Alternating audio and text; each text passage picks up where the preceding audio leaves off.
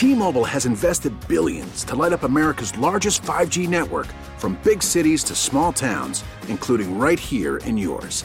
And great coverage is just the beginning. Right now, families and small businesses can save up to 20% versus AT&T and Verizon when they switch. Visit your local T-Mobile store today.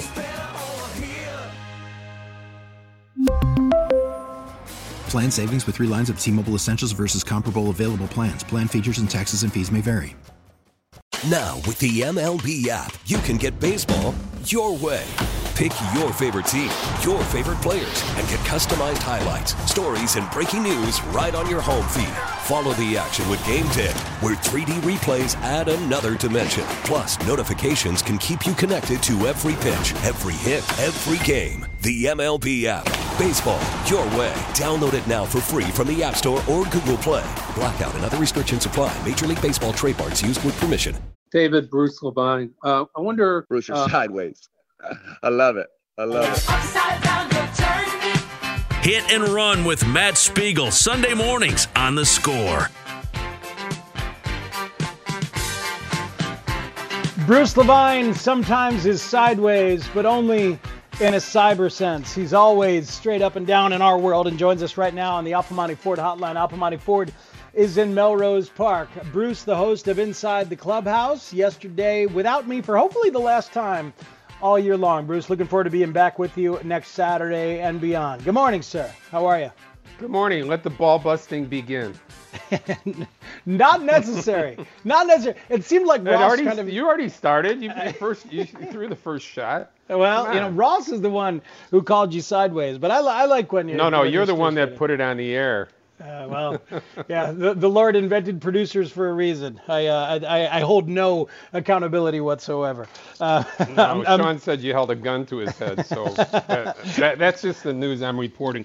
But anyways, uh, as we segue back into the Cubs and Sox, where would you like to start? Let's start with the Sox uh, right now um, because they've got to figure out what to do next time Carlos Rodon's spot comes up in the rotation. Do you think they'll go with a bullpen game again and just hope it goes better, or what are some of the other options that might realistically be looked at? Well, Detwiler should be the best choice. Uh, you know, he's been outstanding in the bullpen. Uh, they used him quite a bit. He's he's been used six times already, and every every outing has been a good one and an important one uh, later in the ball game to ki- kind of get the the game toward uh, Bummer and uh, Colomé at the end. Now, without Bummer there, they probably will hesitate to uh, take the lefty out of that role. So um, you know it's it's a tough situation because some of the young pitchers they have in the mi- minor leagues over in Schaumburg really not ready for this challenge as we uh, saw yesterday. So uh, again, you know bullpen days. You know when when when teams say bullpen games, bullpen days, they're usually putting an L up uh, next to their name. You know when you go against uh, a guy like uh, Plesac and you're throwing a bullpen game, uh, you're you're kind of just forfeiting the game. Yeah, you know, it, it, that's the thing. Are, are the White Sox managing this season with the ur- ur- urgency that they ought to be? Um, there's a lot of fans who don't think that's the case, that feel disappointed with some of uh, that lack of urgency. That's uh, very subjective, but I mean, what do you think in terms of what Rick Renteria is, well, you is lost doing? 40% of your you lost 40% of your rotation, right? You know, so Lopez and Rodon's down. Okay, Mm-hmm. I don't know how many people can absorb that. You know, if you lose, if you're the Cubs and you lose Hendricks and Mills, who's next? Okay, uh, I mean, it's not it's not viable. Most teams don't have that kind of depth where you can go six, seven, eight deep uh, and have a viable major league pitcher throw five innings and keep you in a ball game. That that's just the, the nature of the game right now. And uh, the White Sox are trying to win, of course they are. Uh, but you can't you can't create uh, new pitchers that are are fine for that role and can do it uh, just out of thin air. You know, you lose 40% there. You lost uh, you lost some other depth with uh, you know losing a young pitcher. Uh, your your injury list is high. You lost your second baseman and shortstop for an extended period of time. So, not to make any excuses for the White Sox, but they've had as many injuries and important injuries to deal with as anyone. And I think the loss of Bummer here, depending on how long he's out, is extremely uh, most essential to uh, them being able to compete. Yeah, that's their most important guy in that bullpen, and he's been absolutely terrific. And without him, I, I suspect they'll lean on Detwiler for that that kind of role. So if if we if we look at them the next time this comes up, you think we're seeing another bullpen game, or would they would they go out and look at a trade this this early in the process to look at some of those free agents to be on some non-competitive teams, maybe? All right, so Matt, so you touched on whether or not uh, you're going to mortgage some of your future for a 60 game season, mm-hmm. okay? Mm-hmm. And that is essentially what you're talking about, what the fans are concerned about. Are they trying to win at all costs? I don't think that um, any team, and we'll see if this is, turns out to be true or not by the trading deadline, is going to mortgage uh, important players for the future to win the tournament of 2020. I don't think it's worthwhile. I think you owe it to yourself and your players and your fan base to try to win this year. But um, is this really that important as far as uh, you know winning this year and hmm. setting yourself up as a championship caliber team for the future? In other words, whatever team wins the World Series this year, is that an indication that they're the best team going forward in 2021? And my my quick answer to that, after thinking out for about eight seconds, is no. Uh, that 2020 counts for the competition in this tournament and nothing more. Well, here here's another concern that I understand from a business perspective, but I don't think any fan wants to entertain, which is that it's just not as beneficial financially and in terms of buzz, in terms of attraction and like tangibly to have a deep playoff run and a World Series run when there's no fans in the place. It's just it's it's so weird. It's like it, it's just not as it, it, there's a lot of reasons to not go for it and mortgage your future, and some of them are status, like you're talking about, and kind of the reputation and the feel of whether your team is good enough. And some of them are genuinely tangible. And I don't think fans want to understand that, but they might right. have to. Well, you know, think of this: if if Major League Baseball is able to get through the the uh, World Series this year in late October, there's there's some really positive things. And if you're a fan or a media person or somebody that uh, makes their living around Major League Baseball, it's really important for you, the fan, you, the media person, you, the person that works around the ballpark, that Major League Baseball is able to uh, finish this season because of the revenue stream and the fact that going toward the future, uh, they have the money to sign the free agents to continue to be uh, a viable team, uh, to not have to fire 20 to 30 percent of their front office, to, to not have to fire their scouts, to not have to fire uh, player development people because you don't have the money and the resources. So there's a good reason to cheer hmm. for the players and the owners to complete the season from a revenue stream if you're a baseball fan as well for the good of the game going forward. Well, they're going to find a way. It seems the owners and Rob Manfred are find are going to committed to finding a way, and I I totally get it, and I'm completely and utterly enjoying it. As awkward as it is, as weird as it is, I'm enjoying it. Are we looking at an inevitability of teams playing less than 60 games and dealing with winning percentage? And how low might baseball be willing to go? Like if a team plays 47 games or 45 games, is that is that okay as long as we get to a postseason? Yeah, it's it's a great unknown, and it's a very good question, Matt, because uh, I don't see how by September the 27th the St. Louis Cardinals are going to p- play another 55 games. Okay, that's the charge right now. So we're sitting here on August uh, 9th, right? Yep. And uh, within this framework, they're going to have to play 55 games between now and September 27th. Do the math, and you're you're seeing like double headers coming out of everywhere. And, and if they have to play doubleheaders, even if there's seven innings, uh, which is a, a, little bit of a relief, uh, what where is the competitive balance for the Cardinals uh, having to go through the uh, uh, Bataan death watch? You know, when uh, you're you're marching toward September 27th, having to make up all those games. So. I guess we're going to have to uh, accept some percentages um, as being the determining factor rather than uh, total wins. Yeah, I think I think we're gonna have to, and um, and it's just it's going to be the awkward price of doing business in, in a year uh, like this. Uh, what what can the Cubs do to try and avoid the rash of pitching injuries that have beset the rest of the league? Oftentimes, it seems due to stoppages and restarting and, and not having control of the schedule and the routine. What can the Cubs do during this weekend, Bruce? Well, uh, David Ross is going to talk to uh, the media later on this afternoon. They, they have a five uh, inning sim game today at Wrigley Field starting at noon. After that, Ross is going to talk to us about resetting his uh, rotation. And that's, uh, that's directly kind of going toward what you asked about keeping that rotation healthy and how do you do it. Mm-hmm. Um, so, uh, you know, too much time off for a Jon Lester or too much time off for a um, Kyle Hendricks, it's not necessarily a very good thing. Uh, you know, you, you, you try to reload and get yourself back up to the five day routine. Everybody likes the sixth day, but nobody likes the eighth and ninth day of not pitching. So it, it's going to be a tricky business for the Cubs uh, to reset that rotation, and we'll see how Ross uh, wants to set it later on today.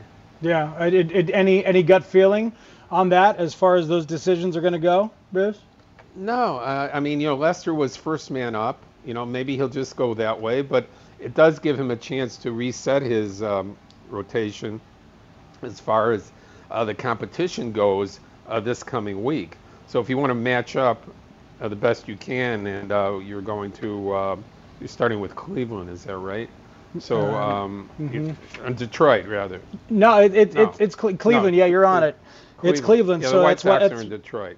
Yeah, so, so that's why Ross and everybody will be sitting around uh, watching. You want to match up Sox against. Uh, the, you want to match up against that fine pitching staff, and we've seen those arms for the last two years come, you know, mature, and that that's a very good, one of the best young pitching staffs in baseball right now, as we've seen.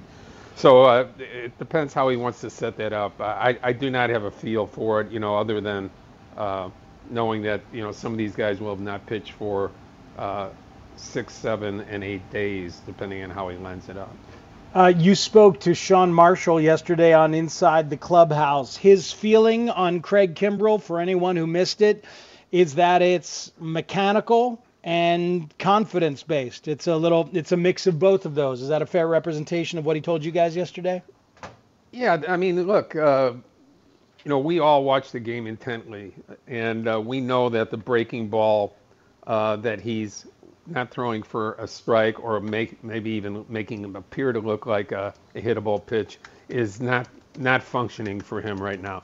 So we see the 97; it's still there. Uh, the location of the 97 isn't always there.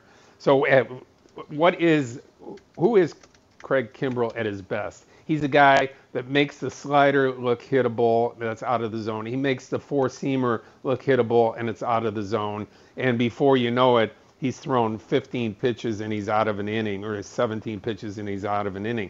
That Craig, Craig Kimbrel we have not seen over the last two years. If we've seen it, we saw it for brief periods of time last year and not at all this year. So again, the physical part we can see. Uh, the breaking ball doesn't have the depth that it had before, and uh, the the part we can't see is between his ears, which is the confidence factor which is way down there. I mean, uh, what what could be worse, Matt, than Kimbrel coming in in a blowout game and mm. not hmm. getting the job done? I mean, that that you know, we know closers do not do well mentally in games that don't mean anything, but now uh, he's regu- regulated to um, going into a blowout game just to get some work done and and work on his pitches, and that didn't look good uh, the last time out on Thursday. Yeah, we could play this game. What was the worst blow to Craig Kimbrel's confidence this week? Is is it that or is it getting put out there in a save situation and then having the manager come and get him before the save situation was done and the game was decided? That took some stones from David Ross that night. I, and I and I, appreci- really, I appreciate yeah. that. So do I. I think every Cub fan and baseball fan appreciates that he put winning above getting the guy straightened out and getting him to feel better about yes. himself. But in reality, Cubs don't win without Craig Kimbrel being effective at the end. Uh, you, you have to pinpoint those other relief pitchers that can go into that role and say, who can go in there and dominate uh, the rest of the year to make sure that uh, the well pitched games by the Cubs starters and the middle relievers stays a victory at the end, and uh, that that is very difficult to identify at this point. Thank you very much, Bruce. Talk to you next week. All right. Have a great day. Thanks, you, man. You, you too. It's Bruce Levine, the Scores Baseball Insider. Look, um, we're going to get back to Kimbrel in a couple of minutes here because I've got some very specific stuff I want to talk about. But here's the thing about Ross, about David Ross. I knew the energy and the focus that he would bring, the constant mindfulness you see as they grind every pitch, every at bat, as this offense functions as it has, as defensively they have risen above what at times looked like complacency last year. I, I knew that that was coming and told anybody who would listen, and even if you didn't, you know I've talked about this with you for more than a year, knowing that this move was coming. And, and, and so I knew that that was coming, and we've seen it. What I didn't know for sure was what kind of comfort he would have with the discomfort of honesty with some of his guys. And that would be phrased in a number of different ways. Some people would say, well, I just don't know if Ross is going to be comfortable managing his friends, or I don't know if Ross is going to be comfortable being the bad guy, or whatever. Will he be comfortable with the discomfort of honesty?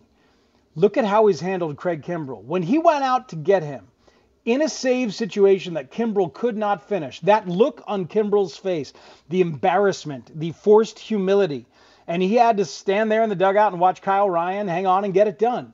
It takes stones to deal with your guy like that and navigate the public part of it because sometimes publicly you might sound foolish. Sean, remember last week we played the thing, um, is Craig still the closer?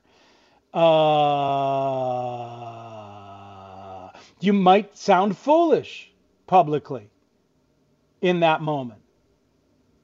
Take stones to deal with the guy in the proper, honest, direct way and have Kimbrel deal with his public humiliation. He has shown that. Ross has shown that. And I know that some people were not sure whether he'd have that. He is um, very clearly the right guy um, for this moment and for this team. And I don't know if Kimbrel never figures it out this year, you could win without him. Rowan Wick as your closer, Jeremy Jeffress and somebody else as your setup guys. You could find a way to do it without him if you must. Rather see them make the playoffs and be viable without him than make the playoffs and be a disaster waiting to happen with him. As far as if Craig's the closer. Um, yeah, exactly. Got to navigate that publicly, and you might look a little silly for a day while you do the right thing privately, and that's clearly what's gone on. Let's talk about Kimbrel. Um, we'll hear some of the specifics that people are saying about him, but I'm also going to go back to my obsession and point to a very similar closer at a similar age who has evolved while Craig has not. That is next on Hit and Run right here on 670 The Score. T-Mobile has invested billions to light up America's largest 5G network from big cities to small towns, including right here in yours. And great coverage is just the beginning. Right now, families and small businesses can save up to 20% versus AT&T and Verizon when they switch. Visit your local T-Mobile store today.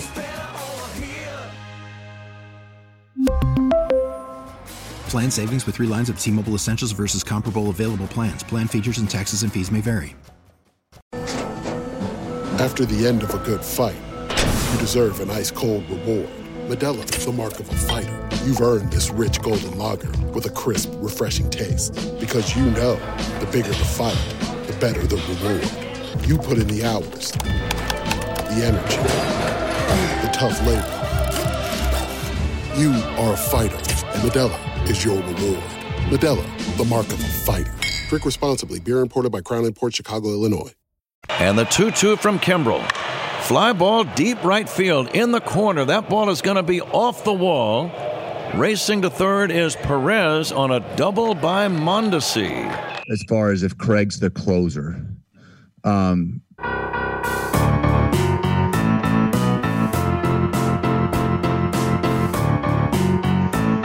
670 the score is where you are. Matt Spiegel is who you're with on Hit and Run. Cubs in an awkward pause as they wait to play. The Cardinals shut down that series postponed. In David Ross's words, he's sitting around with the, on the couch with the dog watching baseball. Join the club, buddy. White Sox tonight on Sunday Night Baseball on ESPN. White Sox and Cleveland Indians. Boy, Cleveland can pitch awfully well. And then it's the Cubs and Indians after that. Last week on the show, we talked with Ron Coomer about Craig Kimbrel. And Coomer was the first one I heard in our game to comment specifically on this mechanical issue with Craig Kimbrel. For me, I think he's having a very difficult time once the game gets started and the juices get going of getting on top of the baseball his arm slot. I watched him, and I, Zach and I and mm. Pat were sitting in the booth for a long time during the rain delay. He was he was on top of the baseball. We had a camera shot of the Cubs bullpen, and he was on top of the baseball with an arm slot up higher, throwing his bullpen in Cincy during the rain delay. And I mm-hmm. think when he gets into the game, that arm slot comes down a little bit, and his pitches stay flatter and it's it's just much easier for the hitters to hit as opposed to getting a little more downhill with the fastball and breaking ball. And I'm mm. telling you, it sounds like a very easy fix. It is not. The adrenaline rush, and David talks about being rotational. The adrenaline rush, you feel like you're doing it, but it's not happening. From your eyesight, you see it's not happening, but he feels like it does. It's a tough fix. But if he can get on top more and get more downhill, with that heater, you're still throwing 97. I mean, he, he threw some blazing heaters the other day. So that's Ron Coomer talking about the mechanical issue for Craig Kimbrel, which he believes is the arm slot that he gets into the game and the moment gets to be a lot for him and he lowers the arm slot. It comes out different. Tommy Hotovy actually spoke about it a couple days later and gave you legit insight in the same way that Coomer is talking about and I don't know whether Ron saw it first or heard glimpses or little bits from what Tommy Hotovy, but they're they're on it. Okay. And then Sean Marshall on Marquee the other day, pregame, broke it down and added his voice to the Craig Kimbrel mechanical conversation. Here's Sean Marshall, who's um, it was also on Inside the Clubhouse yesterday and talked about the the confidence level of Kimbrel and and the mindset as well but this is it from Marquee, talking about the mechanics specifically. Consistency and mechanics have been key. Okay. And when you're when you're inconsistent and you're falling off and, and your body control isn't there, it really affects release point. Here in 2018 compared to 2020, Craig Kimbrel, say he falls off to the first base side. When you're throwing in a rotational pattern, it's very hard to execute your pitches over and over. In 2018, we flash back right there to Judge and Stanton, the, the, the high velocity fastball with finish. But here, 2020, he's fallen off. See that back leg just kind of flying around? I mean, it's pitching in a rotation, and pitching's all about pitching with great direction. And when you're spinning off, it's very hard to execute those pitches. It changes the release point over and over. But we see in 2018, he was about four inches higher. 2020, we've seen four inches lower. And what happens there is the ball flattens out. Okay. The curveball gets more sweepy, more horizontal and flat, and he's having a hard time executing it for strikes. And when you throw two pitches anyways, and you can't throw one of them for a strike, Oof. the hitters are going to sit dead red on the fastball. But the biggest enemy for Craig Kimbrel is going to be himself. He's got to compete against a hitter and not against himself. But last night, flashes of brilliance against Cordero. This curveball started to sweep. He's throwing it for strikes, establishing that he can throw it for strikes, and that makes the fastball with the 97 and the plus finish that much better when you can throw your curveball for strikes. If he's able to do that and start to find that release point and create better direction towards home plate, simplify it a little bit more. How he talked about it in the, in the pregame interview just iron it out. Repeatable delivery, a, a, fundamentally sound mechanical delivery will help his release point and be able to repeat those pitches, be able to find that exact release point where he needs to throw that get me over breaking ball for a strike, mm-hmm. and that exact release point where he needs to throw that put away back footer to the lefty, sweeping from the righty like we saw with Judge and Stanton right there that, that it's going to be so important for him to be able to throw strikes with both of his pitches mm-hmm. and, and command the fastball. And, and if you're pitching in a spin and your arm is lower, your stuff is going to be flatter. That is good stuff from Sean Marshall the other day on Marquee. And it dovetails with what Coom said last week. Here's the deal when that release point gets too low, the four seamer doesn't move like it needs to. It doesn't have the carry the ride that Ross calls it. the absence of drop. It doesn't look like it's rising in the same way that it has before in Kimbrel's life. And you know what? 97 with no ride is is not gonna cut it. 99 with ride, then you're Hall of Fame. 97 with ride, you're gonna be just fine probably. 97 with no ride, where it's really flattened out, and you're throwing it down in the zone, not going to cut it. The four seamer is no longer special in terms of the spin. The StatCast numbers came out the other day. Kimbrel has the fourth best four seamer on the team this year behind Rowan Wick, Darvish, and Chatwood. He's 137th in 2020. 137th so far. And when it doesn't have that ride like it does historically, then it doesn't look like the curveball. And especially when the arm slot is all screwed up, the pitches don't look alike, the spins don't match in the tunnel, they don't they don't make hitters think it could be either one, and you don't get guys swinging at one when they think it's the other. He's got to be perfect with two pitches. Got to be absolutely perfect. And when he's not, he's going to get lit up. So that's why he needs to evolve and add the changeup. He needs to add the pitch that he's had for 11 years, that his general manager says he should add, that his manager would love to see him try, that Kimbrel himself said in Spring Training 2 Electric Boogaloo that he would like to use more, that he thinks he should. He hasn't used it yet this year. I understand it's nerve wracking to use it, but you got to evolve and change. Pitchers all over the league have added pitches. Eno Sarris at The Athletic did a piece the other day about seven or eight different pitchers that have added pitches this year. Shane Bieber added a cutter, a cut fastball. Look at Shane Bieber right now. Chris Paddack in San Diego added a cutter. They're almost all starting pitchers. Tyler Mahle of the Reds added a slicer added a slider. Excuse me. Do you want a closer? Do you want a closer? There's one in the article. You ready? It's hit and run right here on 670 The Score. Matt Spiegel is who you're listening to. Here's a closer who has struggled in recent years, but was on a Hall of Fame track, who is trying to figure it out at age 32, just like Craig Kimbrel. It is Kenley Jansen of the Dodgers. He used to throw nothing but cut fastballs, like Mariano Rivera, nothing but cutters. A couple years ago, he started adding in the sinker a little bit. And now, brand new for 2020, Kenley Jansen has added a slider. Brand new. He throws it slow at like 83 miles an hour, so you could call it a curve. Sometimes PitchFX calls it a curve. Eno did the homework. It's a slider. And Kenley says he learned it from the guys around the Dodgers who he says it would be a shame to not listen to and learn from. Rick Honeycutt, Orel Hershiser, the rest of that Dodgers pitching infrastructure. Kenley Jansen is not afraid to evolve, has the humility to say, I need to change my game, to adapt at this point in what has been a tremendous career. Kenley has adapted. His whip is down. His fielder independent pitching is down. He's four for five in saves. He's 32 years old. He's ready to take on this portion of his career and move forward as a more developed guy. No longer a one pitch guy like he was because it's not good enough. No longer even a two pitch guy that he's been the last couple years. Now he's added the slider. Come on, Craig. Tough to do right now in the middle of a 60 game season, so maybe it won't happen. But if it doesn't happen this year and he cannot find the perfection back on the four seamer and the knuckle curve like he has, then it needs to happen this offseason or next spring. This is why I, I've been obsessed with the changeup and Greg Kimbrel.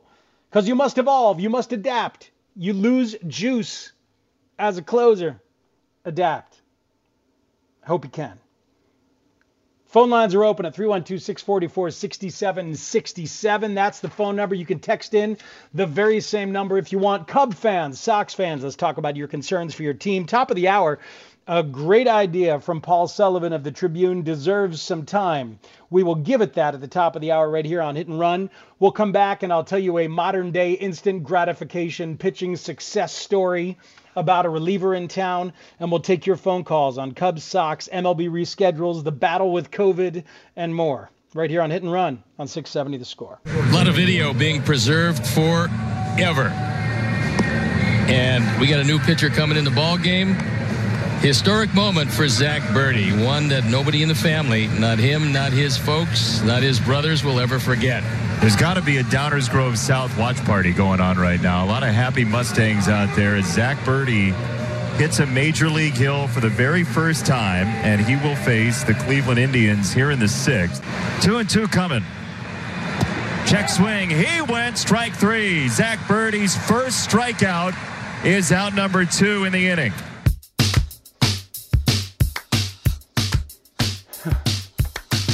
Zach Burdi looked great yesterday. Burdi throwing 99, which is appreciably harder than he was uh, like six weeks ago.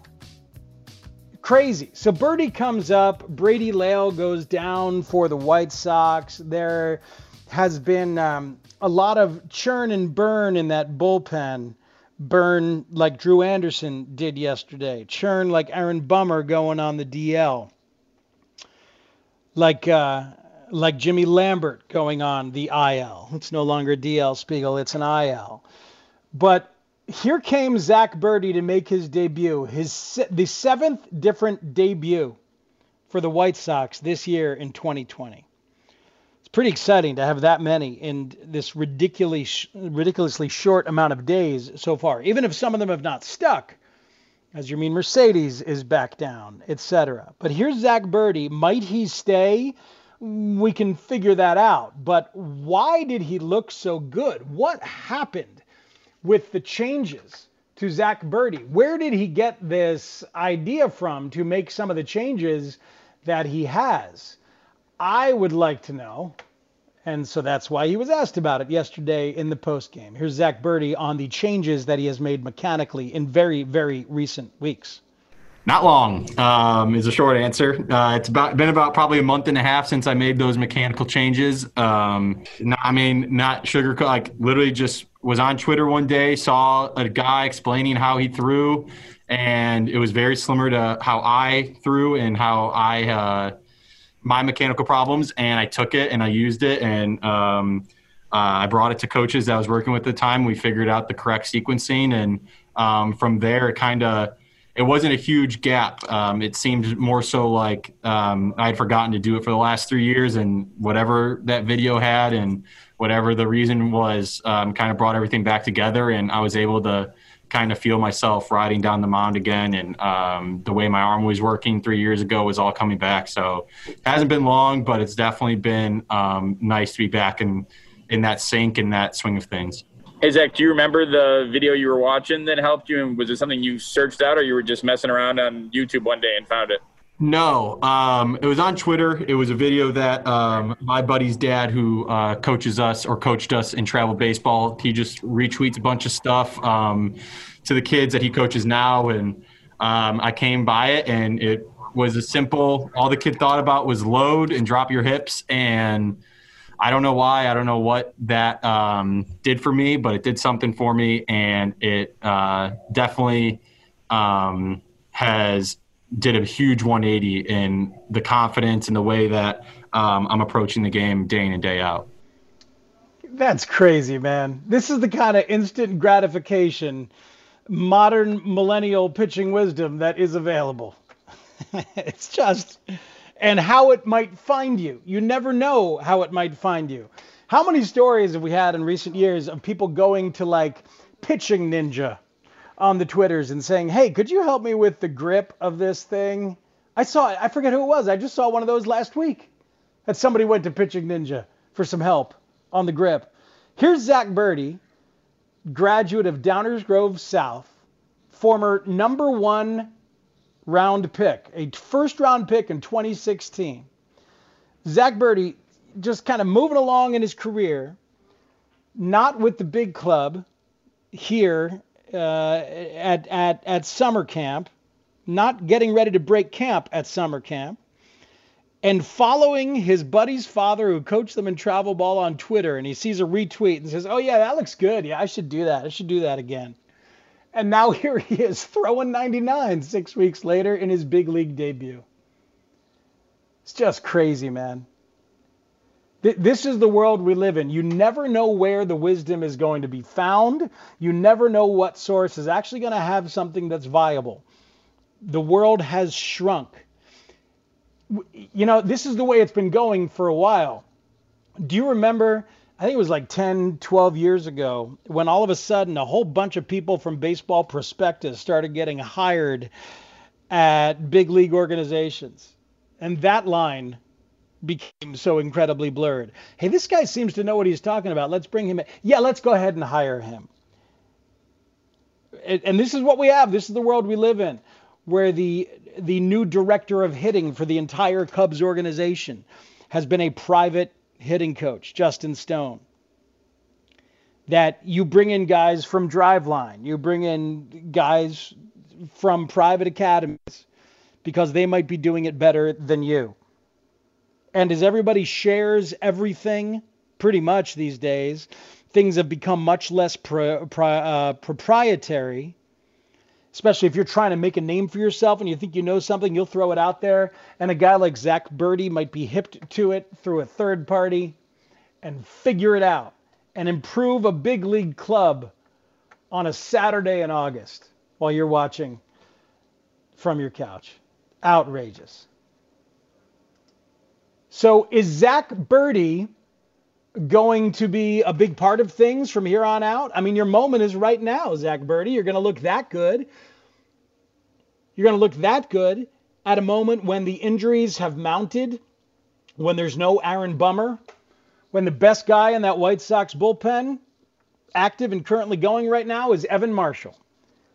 Look, it's a weird thing with Alex Colome. He's a good closer, very solid closer but he's not the best guy in that bullpen. It reminds me of when Wade Davis was setting up Greg Holland in Kansas City, and Holland was your lockdown ninth inning guy. But you got troubles, get me Wade Davis.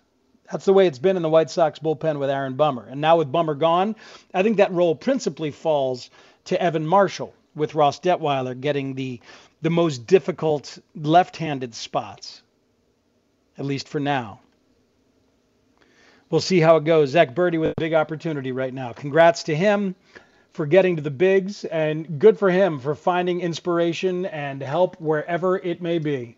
312 644 6767. Texture says, Go ahead and fire Don Cooper. Hire Zach Burdi's buddy's father's Twitter account as, as pitching coach. That's too simplistic, sir. Speaking of simplistic, here's a problem that's gone on for way too long in baseball.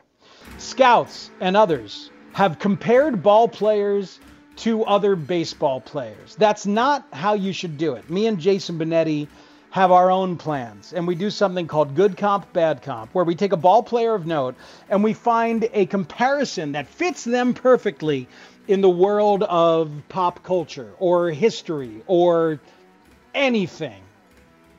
And we got back to it this week with the great Albert Pujols. So good for the first part of his career. And then so eh, for this last incredibly highly paid part of his career with the Los Angeles Angels. Here's Jason Benetti and I from the other day with our latest good comp, bad comp for Albert Pujols. Albert Pujols is almost exactly like Dexter. I will put the first four seasons of Showtime's Dexter up against any episodic TV show ever. Michael C. Hall's narrated depiction of a serial killer somehow trying to genuinely do good in the world is compelling, it's vicious, it's scary, and yet you could not look away. I will put the first 10 years of St. Louis Cardinals Albert Pujols' career up against absolutely anyone. Nine times in the top five for MVP. He won three of them and a Rookie of the Year. His tenure in St. Louis was compelling. It was vicious. It was scary for Cubs fans, and yet you could not look away. Dexter then continued for exactly the same length as its peak, another four seasons, and was a shell of itself. Still good for a while, but somewhat sadly in the background, probably the third best show on its own network behind Homeland and Shameless. Pujols' career has continued for exactly the same length as his peak 10 more seasons with the Angels, and he's kind of a shell of himself. Still good for a while 30 homers three times, 100 RBIs four times, but he's somewhat sadly in the background, probably the third best player on his own team behind Mike Trout and Shohei Ohtani. Despite that extended period of mediocrity, Dexter is still remembered as one of the best of its kind. Ranker.com has Dexter as the best TV show ever about serial killers. Television is now flooded with super dark series, but Dexter's place towards the top of the list is secure. Despite an extended period nearing mediocrity, Pujols will still be remembered as one of the best of his kind. Along with Mays, Aaron, and who? Hornsby, Manny Ramirez. He is one of the best right-handed hitters of all time. And as MLB is flooded with super powerful sluggers, Albert's place towards the top of the list is secure. The performance art is truly remarkable. Talking about Dexter with a plant behind you that makes it look like a dentist's office. I'm going to stay in television series, and you've given all the numbers, so I'm just going to outline my case very quickly, which I rarely do. If you were a child of the 2000s, you knew and grew up with Albert Pujols as a baseball fan. If you were a child of the 1990s, you knew and grew up with the Winslow family here in Chicago of Family Matters. Albert Pujols originally was a shortstop. When he was in junior college, he played shortstop and played shortstop as a kid. Family Matters was a spinoff. Harriet started as the elevator operator on Perfect Strangers, and Carl actually showed up on an episode as well, coming to uh, Balki and Larry's apartment. In Albert Pujols' first JUCO game, he hit a grand slam and had an unassisted triple play. Family Matters, right out of the gate, did very well for itself, but but midway through season number one, Steve Urkel joined up, and Albert Pujols didn't have his first home run as a Cardinal until the home opener of his first season, seven games in. But then everything turned south. Albert went to the Angels with that big contract, and in season nine, CBS paid $40 million for the rights to Step by Step and Family Matters from TGIF. And Family Matters lasted one more not good season at all. And in fact, in the middle of that ninth season, sort of like Albert Pujols' tenure with the Angels, there are some bright spots. Some of the characters, you still know them and you love them. The mom got bounced from the show. Jo Marie Payton opted out and Judy Ann Elder came in and nobody said anything. We're watching Albert Pujols and we remember him from the Cardinals and people want to be like, no, no, no, don't say it. Don't say, he didn't. It's okay. He's still him. He's still, it's a different mom. How can you do that? Family matters. Albert Pujols, important to their decade, but not in the end what we remember them as. Oh, that's really good. They, Did I do that? Cool. Yeah. Yeah, that, that's cruel that they changed the mom and didn't even tell you about it, didn't even deal with it. No, it was like, and it was the woman who started the show as a spin-off on Perfect Strangers. You can't eliminate the spin-offerer. No, you can't. And what TV needs is less opt-outs, just yes. like baseball. Yes. In, in the words of Balki Bartokomous, don't be ridiculous. That is good comp, bad comp. We have so much fun with that. Me and Jason Benetti, and you can vote for who got it right. Who got it right? Was it me with Dexter? Yes. Or Jason with Perfect Strangers? His might have been funnier. It was. But mine was better. Betterer is, I believe, the official uh, way to describe it. All right, one more hour to go on Hit and Run here on 670 The Score. A great idea from the dean of the Baseball Writers Association is coming up next. It, it, affects both the Cubs and the Sox and this crazy ass schedule world we live in. And also, one of my favorite ball players of all time returned to the big leagues last night. We'll talk about all those things next hour, and Chris Kamka will join us as well, right here on Hit and Run on 670 The Score. We really need new phones. T Mobile will cover the cost of four amazing new iPhone 15s, and each line is only $25 a month. New iPhone 15s? Only at T Mobile get four iPhone 15s on us and four lines for 25 bucks per line per month with eligible trade in when you switch. Minimum of four lines for $25 per line per month with auto pay discount using debit or bank account. $5 more per line without auto pay, plus taxes and fees. Phone fee at 24 monthly bill credits for all well qualified customers. Contact us before canceling account to continue bill credits or credit stop and balance on required finance agreement due. $35 per line connection charge apply. Ctmobile.com.